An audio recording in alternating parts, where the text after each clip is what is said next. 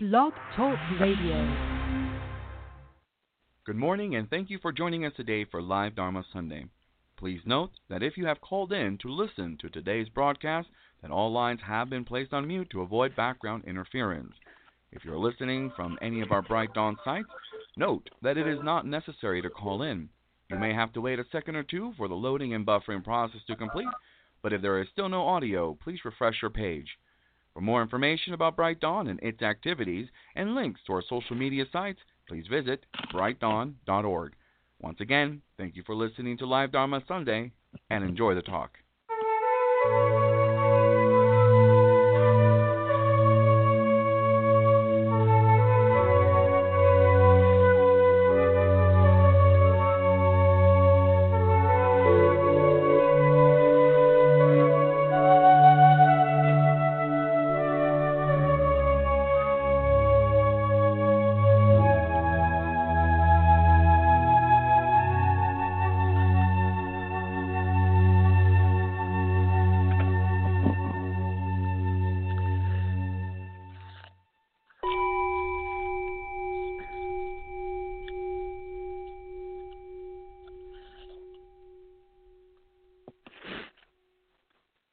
Morning and welcome everyone to Live Dharma Sunday for October 7th, 2018.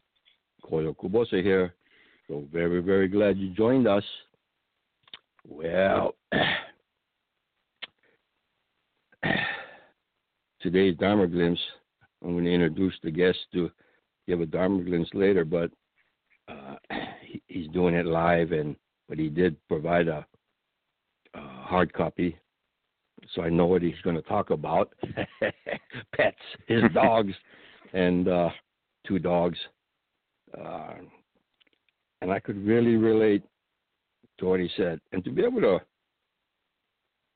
you know, sit down and put something into words, I think it really, you know, that that, that writing process as a, you know, like journaling or whatever, and and uh, it's in us, and yet to rise it up from our subconscious, so to speak, um, can really clarify and you know crystallize things for us, and it's a very good spiritual practice, I think. To you know, it's based on self introspection essentially, which is the mo for a Buddhist.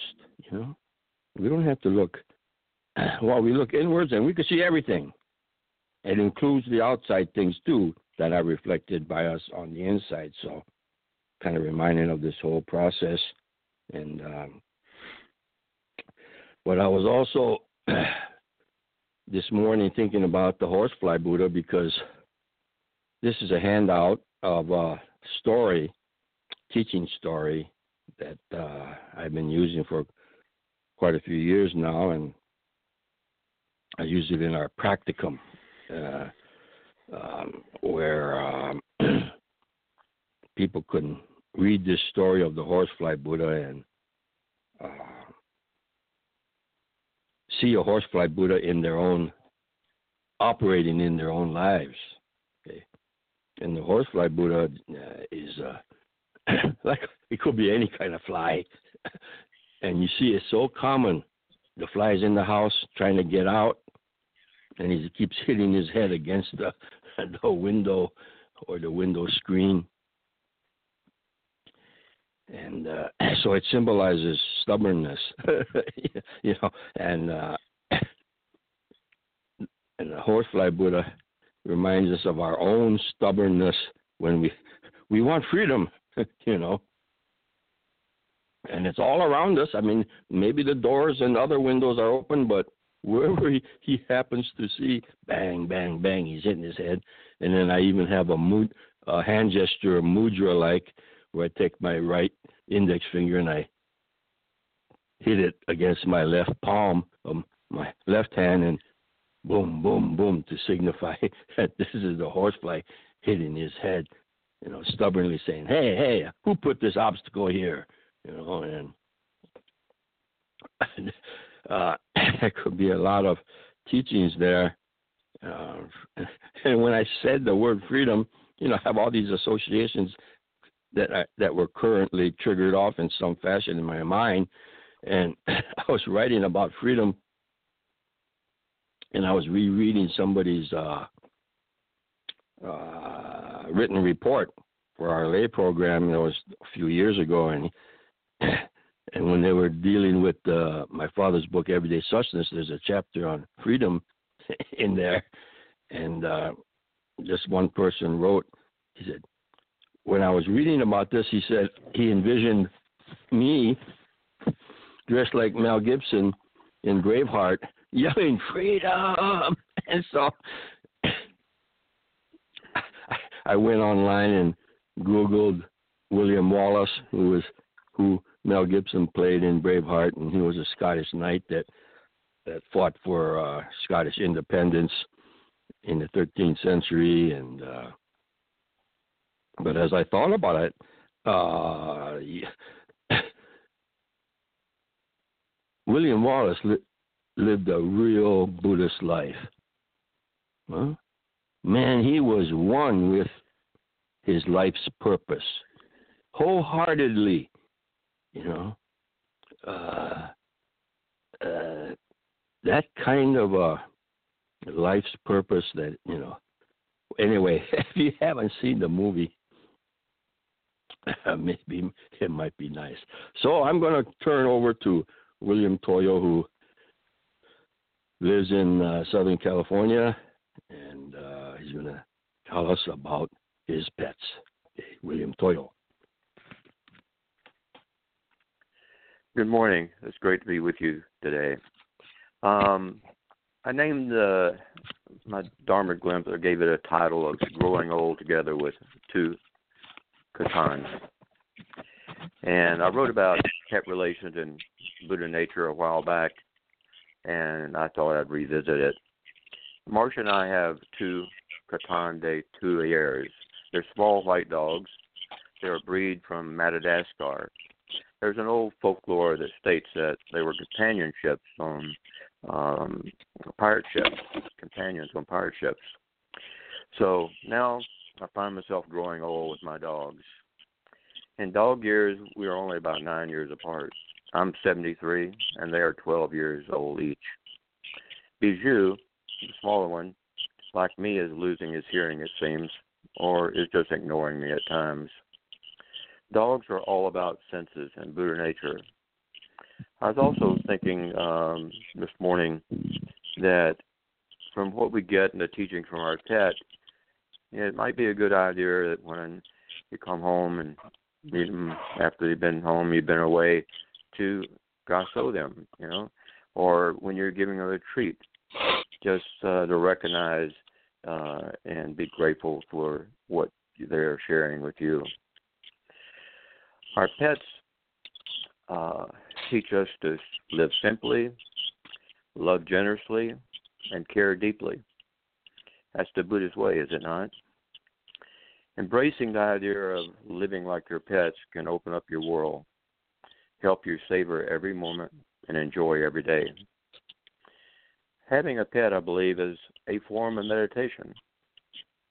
The National Institute of Health found that a pet is good for your heart. High levels of cholesterol and triglycerides can up your risk of heart disease, but owning a cat or a dog can lower both. Stroking your cat or dog can lower your blood pressure and make you calmer. Playing with your pet increases the level of feel good chemicals, serotonin and dopamine, in your brain. These are all the same results found when we practice meditation.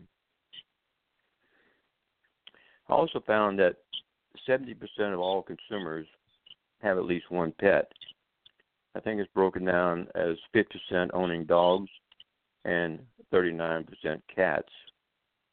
And also, half of all dogs sleep in the same bed as a family member. I mentioned cats because last time I gave a talk about our animals, I, refu- I received a few emails reminding me that I did not include cats.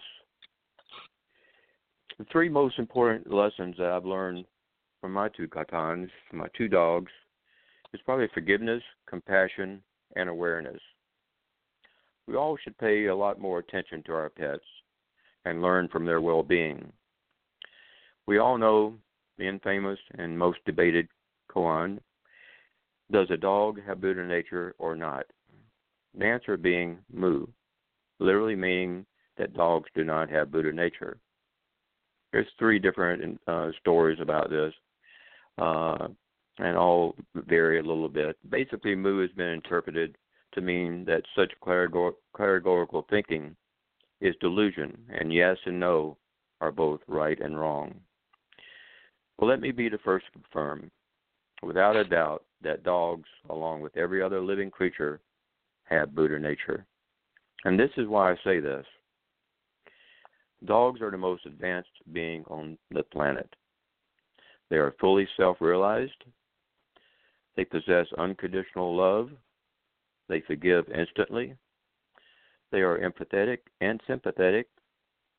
They are incapable of gall or dishonesty. They are always in the moment, not caring the past or fretting about the future. Everything is always new and wonderful. Every place is always the best place to be. A Dog's Purpose is a book written by Bruce Cameron, also made in a movie, and is just loaded with Dharma. I just revisited it not too long ago. It's about a devoted dog that discovers the meaning of its own existence through the lives of the humans it teaches to laugh and love. Reincarnated as multiple canines over the course of five decades, the lovable pooch delivers an unbreakable bond with a kindred spirit named Ethan. As the boy grows older and comes to a crossroad, the dog once again comes back into his life to remind him of his true self.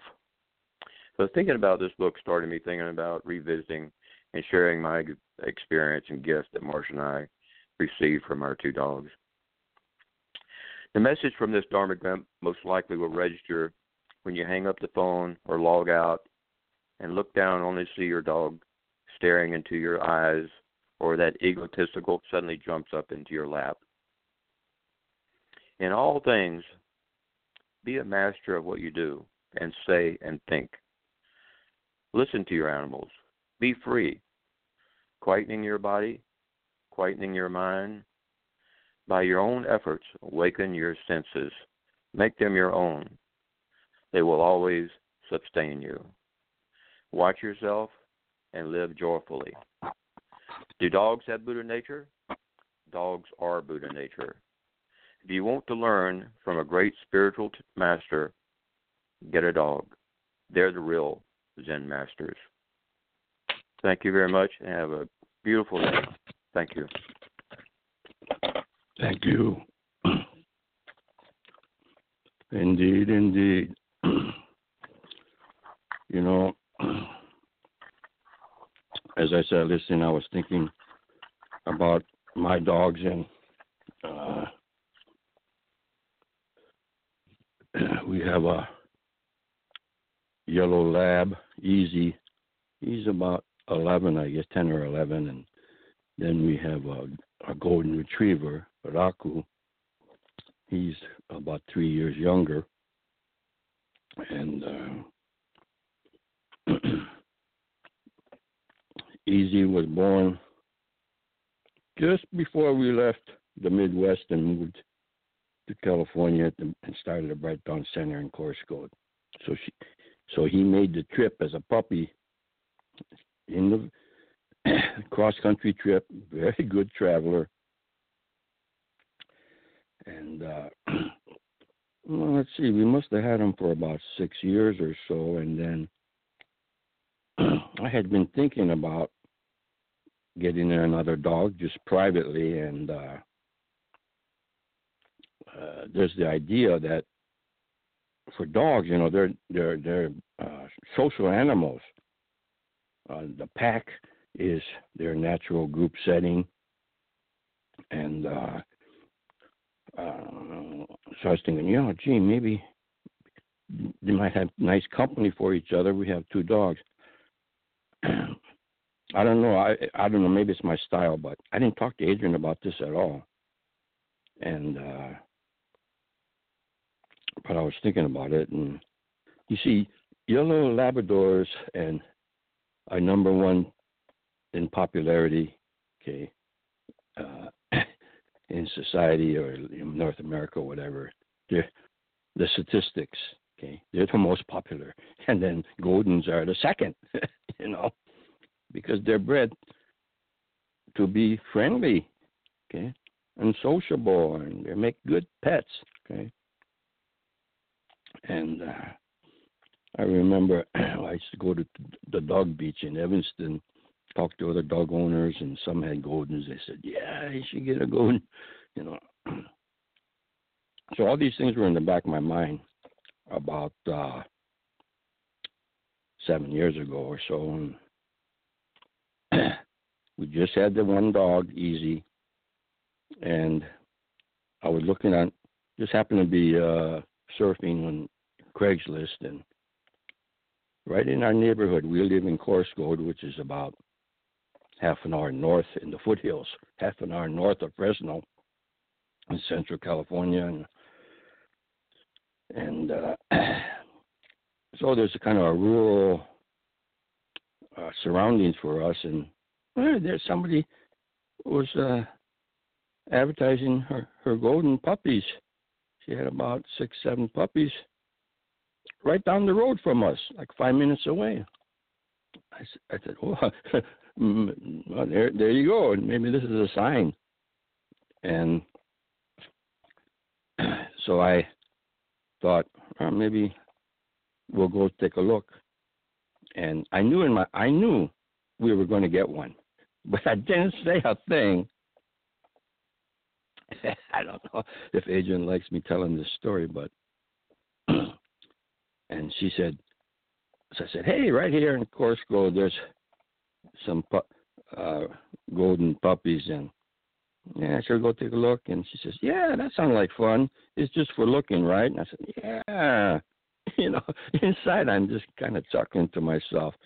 Uh, and uh, so we go, and we see the puppies, and they're all running around and uh, shame on me, but I teased Adrian, and, and after a while, I said, "Okay, let's go." And she stuck her lower lip out, and I said, "Oh, you want to get one?" And as usual, you know, the dogs pick where they who they want to go with, and one of them had, which turned out to be easy, gave her the eye. And when that dog looks you in the eye, so that's the rest is history, as they say. Um, I read an article that said, uh, you know, when dogs got domesticated over the years, looking at the eyes, um, they have that uh, habitual behavior because if the owner, the human owner, is, uh, doesn't make eye contact, they know, you know, they're not being paid attention to. If they could see that you look at them, okay, and also some dogs, if you're a stranger and you look at them, they take that stare as a as a threat, you know. Uh, you're not supposed to look at a strange dog, stare at a strange dog, okay? If he might be, he might get excited. Says, "Hey, you trying to challenge me?" Okay, But for your own domesticated pets, you know, learning to look each other in the eye has a lot of uh, well adaptive significance and so forth. And uh, uh, I talked to my pets. We had the two the two dogs, uh, and we had been empty nesters for many years, and we had no grandchildren, so I always used to joke that we had two two furry grandchildren, and for a long time. And but having just the two of us, Adrian and I, and the two dogs, we got very close to the dogs, and um, uh, I always would be talking to them. And I remember a Dharma colleague many years ago he gave a whole talk on, hey, talk to yourself. and he was elaborating on on this as a spiritual practice. Talk to yourself, you know, in, in a kind of humorous way, but okay. The value of talking to yourself. We start to express things and things you were not really fully aware of might come up and you could understand yourself, life better, etc. And um, I often talk to my dog. Uh, you get into habits, of course, and daily habits. When I lie down on the sofa in the living room, Raku always comes up to me and wants to get petted. He's a very tactile guy, and so I I pet him, and since they get to run around our property, you know, it's not like a, having a, just a small fence yard, or we don't have to take our dogs to the park to get a run, nice run in. We just open the door. Okay, we're so lucky and uh, and I feel very lucky to have the dogs, and they're lucky to have a nice home. So sometimes my talking is about a gratitude, I guess. I say, "Hey, man, you a lucky, lucky Bo." I don't know how I how I started to say Bo, but you know maybe that's a Southern thing. B E A U, maybe I guess. We had a dog named Bo, uh, B O, not body odor. No, it was short for Bodhi, you know, because he was born on Bodhi Day, December eighth, and and that was my childhood dog, Bo. But anyway, I said, "Hey, Raku Bo." Uh, maybe it's sort of short for boy too. Maybe I don't know, but it's a you know endearment term of endearment, and hey, you're lucky. You're lucky, lucky dog okay, because he has a good home. And then I think that I'm lucky to have you in my life. So I said, hey, I'm lucky too. Then I then I go through this routine. I said, say, you and me, hey, we're both lucky. Nothing but lucky, lucky bows in this house. Whoa! And then you know I'd be petting them and everything. And uh I said, well, how are you doing? Uh, yeah. How are you doing? How's Raku doing? And that phrase, my brother used to say it to his dog all the time, his pets, and he'd say, "Hey, how you doing?" when he's talking to them, and I really associate that that dialogue with my brother. So you know, he's he's been gone for about three years now, but every time I say, "Hey," to my dog, "How you doing?" You know, I think of my brother, and I said, "Oh, you doing okay?" okay? And I talk to, and in a way, I'm I'm talking to myself. How am I doing? huh?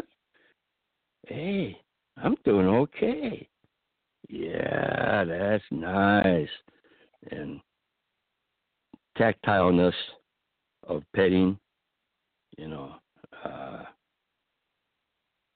yeah, we do get those brain chemicals, uh, serotonin and do, you know dopamine or whatever, get, feel good uh, biochemistry, and even though we're stroking the dog, I think we're we're receiving that benefit too, as was mentioned, and uh, it, it's so nice, and they don't miss a thing. They know what's going on in their house, and they're always ready.